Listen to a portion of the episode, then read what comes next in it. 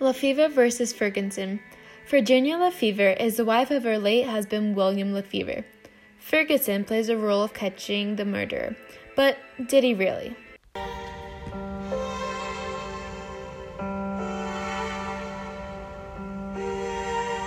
September of 1988, William, William LeFever had a family dinner with his kids at their house.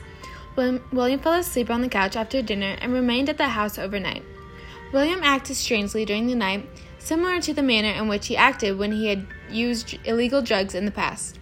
There is no dispute that William had problems with substance abuse. He was roaming around the house naked and acting as if he was hallucinating. The next day, Virginia discovered him and an old prescription bottle of an antidepressant that had been prescribed to her in the past. Only half a tablet remained in the bottle, even though there were approximately 20 pills left in the bottle the last time Virginia opened it. She then called paramedics when William seemed to get worse. At the hospital, William was between periods of calmness and lucidity to episodes of combativeness and incoherence. He admitted to a nurse that he had taken Virginia's antidepressant pills to kill himself. Later that day, he went, he went into cardiopulmonary arrest and died.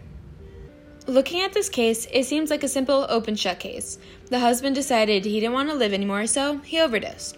But what turned the suicide into a crime case? During this time, defendant Dr. Raker was the Licking County coroner. He was at, also at the hospital when William confessed to self purpose overdose. He asked the nurses to inform him if William was likely to die because an overdose was in his jurisdiction of office. Consistent with his wishes, he was informed about the death and arranged to have William's body taken to the morgue. At the LHM morgue, he visually examined the body. He found it unusual for William's body to have so many bruises when the cause of death was only an overdose. Dr. Raker believed that there should be additional investigation before the birth certificate was found. He contacted a detective from the Ohio Police Department, defendant Ken Ballantine, and planned on doing an autopsy on the body. This case is starting to get more suspicious. Why does William have so many bruises that are irregular to the attempt of suicide? Could someone be trying to off him? Per Dr. Raker's request, Ballantine came to the LMH morgue to view William's body. Dr. Raker informed Ballantine that the injuries to William's body appeared excessive for a suicide or drug overdose. Following seeing the body and talking to Dr. Raker at the morgue, Ballantine asked Virginia to come to the police station to give a statement. She gave a written statement to the police and consented to a search of her home. Virginia's consent to search was conditioned upon the police not to search her kitchen trash.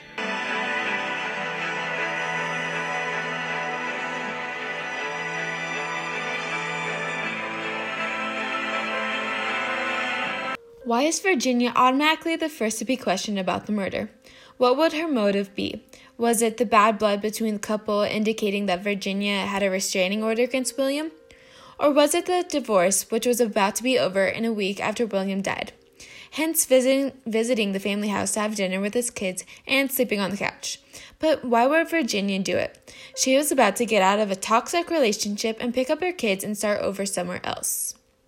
Anyways, Defendant Hatfield was a Newark police officer who led the search of, of Virginia's home, which took place the same day as Virginia's statement to police.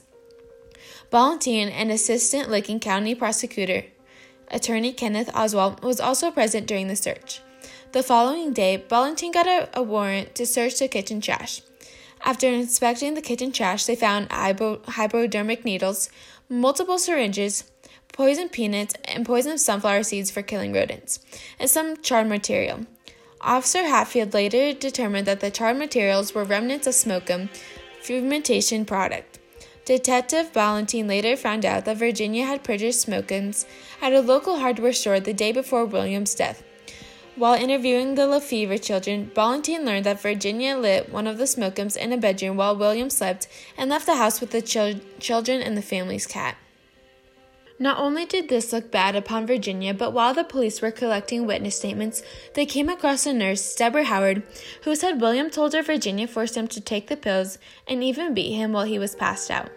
Another witness, Anita Collison, said Virginia called her two days before William died, asking her if she knew anyone who would off someone for money and a bus ticket. Later, she called back and said that the question was a joke.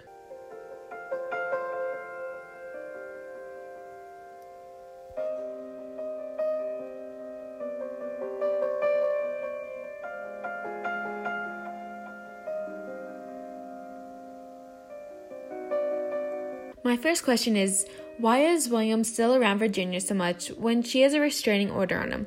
Yes, William might come around to see his kids, but why would he stay if he knew he was going to get beat? Could he possibly be hiding something and find it easier for them to believe it was Virginia?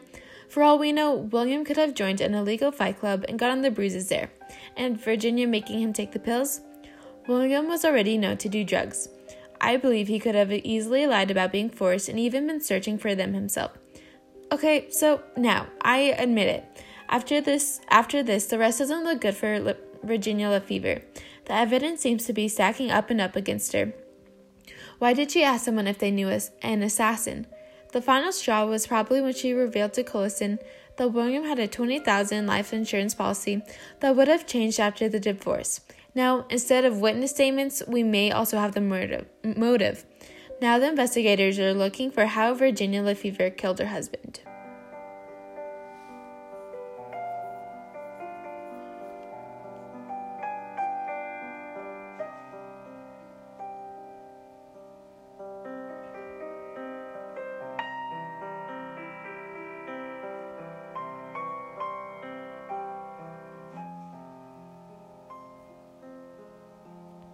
In this time, since the Licking County Coroner's Office did not have a forensic facility, it did not have the equipment to conduct a forensic autopsy or toxicological analysis. Therefore, Dr. Raker arranged to have the Franklin County Coroner's Office perform the autopsy. Dr. Raker had been referring cases to the Franklin County Coroner's Office since 1979 or 1980.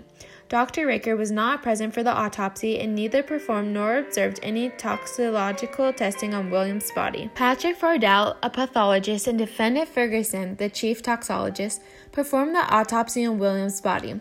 After the autopsy, William's body was return- returned to a funeral in Licking County. On October 12, 1988, about three weeks after William died, defendant Ferguson asked Dr. Raker to look for any intramuscular injection sites on William's body. Dr. Raker re examined the body with a magnifying glass and found a potential injection site on William LeFever's left buttock. D- Dr. Raker exercised a biopsy of the area and gave it to Detective Hatfield to hand over to the Franklin County Coroner's Office. Dr. Raker performed a similar biopsy nine days later at Ferguson's request and gave those sim- samples to Detective Hatfield. A week later, William's body was transported back to the Franklin County Coroner's Office for further examination. Investigators believe that LeFever, a nurse, administered an injection and poisoned her husband. They said that when the drug didn't immediately kill her husband, she put her semi conscious husband in a closed room with a pesticide fumigant. Only when they, that also failed to kill him did she call for medical help, they said.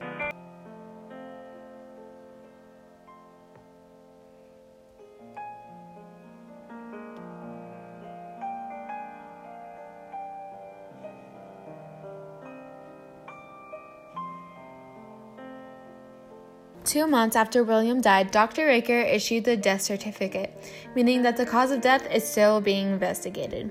Dr. Raker later received an official report from the Franklin County's coroner's office stating that William died of exposure to amphetamine and norepinephrine.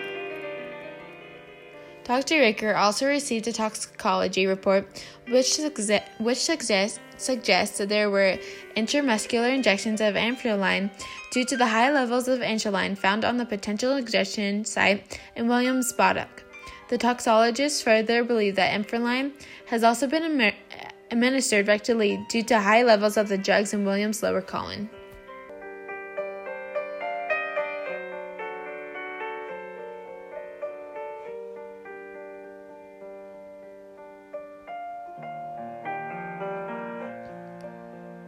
After the evidence, witness statements, and the autopsy report, the matter was brought to a grand jury in November 1988. On November 30th, 1988, Virginia was blamed for the murder and arrested the following day. In January 1989, four months after William's death, Dr. Raker received a supplemental toxology report from Ferguson and Daniel Curry, PhD, the director of forensic toxicology at the Franklin County Coroner's Office. The extra toxicology test revealed that there were arsenic and inorganic sulfate in William's body. Ferguson concluded that chronic and acute poisoning by arsenic and sulfur oxides contributed to William's death. Incidentally, the primary gas emitted in smokums is sulfur dioxide. Following Virginia's prosecution, Dr. Raker issued a death certificate which listed amphetamine and norepinephrine poisoning as a cause of death and, death and classified the manner of death as homicide.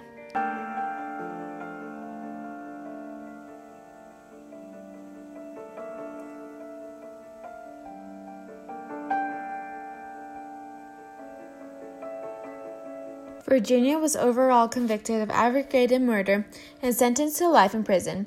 During this time period, Ferguson wrote a book or a screenplay about the trial, which he portrayed himself as a hero whose toxicology analysis solved William's death and proved that Virginia murdered him.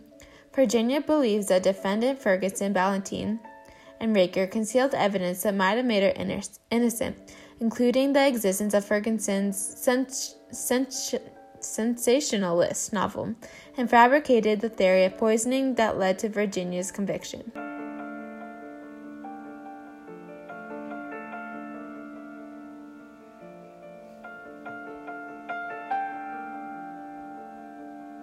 To me, it seems that Ferguson is so focused on himself that he has that he has turned this crime into some type of story who where he is the hero. It's like he has forgotten this is a real life with real people and real feelings involved. How did Virginia get out of this mess? In 2009, while watching the Ohio State Michigan football game in prison, LeFever saw a commercial that mentioned the Ohio State Alumni Association. It triggered a thought that someone should have checked Ferguson's credentials. With help from a friend, a private investigator, and our attorneys, they discovered Ferguson had lied about his degree. He said he had earned it in 1972, but actually didn't earn it until 1988. In 2010, Ferguson pleaded no contest to falsification charges and was convicted of lying under oath. Virginia fought for a new trial when she learned of Ferguson's lies and passed. In November 2010, the same judge who was in charge over her criminal trial two decades earlier granted Virginia's motion for a new trial and ordered Virginia's immediate release from prison in the judgment entered granting Virginia's motion for a new trial, the trial judge made clear that he was compelled by fundamental fairness, concerns despite his view that the prosecution had mounted a strong case against Virginia.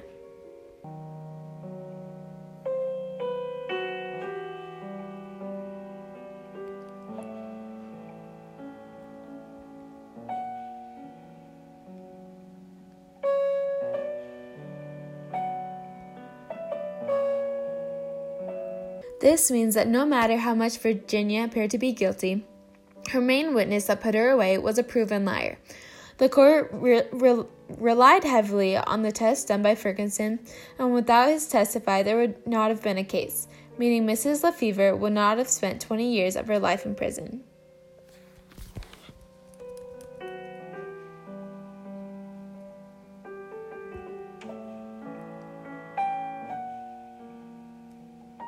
In April 2011, the Licking County prosecutor dismissed the case against Virginia. At the time of Virginia's release from prison, Alex, her son, was 26 years old. Alex's lawsuit alleges that he was wrongly separated from his mother during his formative years and that his mother's arrest and subsequent conviction caused him to be unlawfully seized and taken into custody by Licking County's Children's Services. In case number 2 11 slash CV slash 935, Virginia filed suit against Ferguson, Ballantine, Hatfield, Raker, the City of Newark, Franklin County, and Licking County, alleging federal and state cause of action ar- arising out of her wrongful arrest and conviction for her husband's murder. Alex followed suit, asserting federal and state claims against the same defendants. This court has previously granted summary judgment in favor of all, of all other defendants, leaving Ferguson the lone remaining defendant in these consolidated cases. Ferguson moved for summary judgment on both of these consolidated cases, while Virginia asked for far- partial summary judgment on the issue of Ferguson's liability.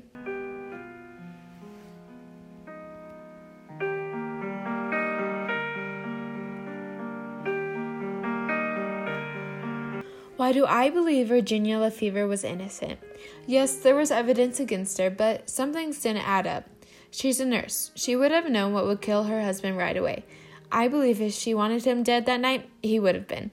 And the thing about the $20,000 policy is she would have known that the bruises on William's body was suspicious. Why risk it when you could start a new life instead of the gambling gamble of ending up in prison? And my main reason I believe Virginia is innocent is Ferguson.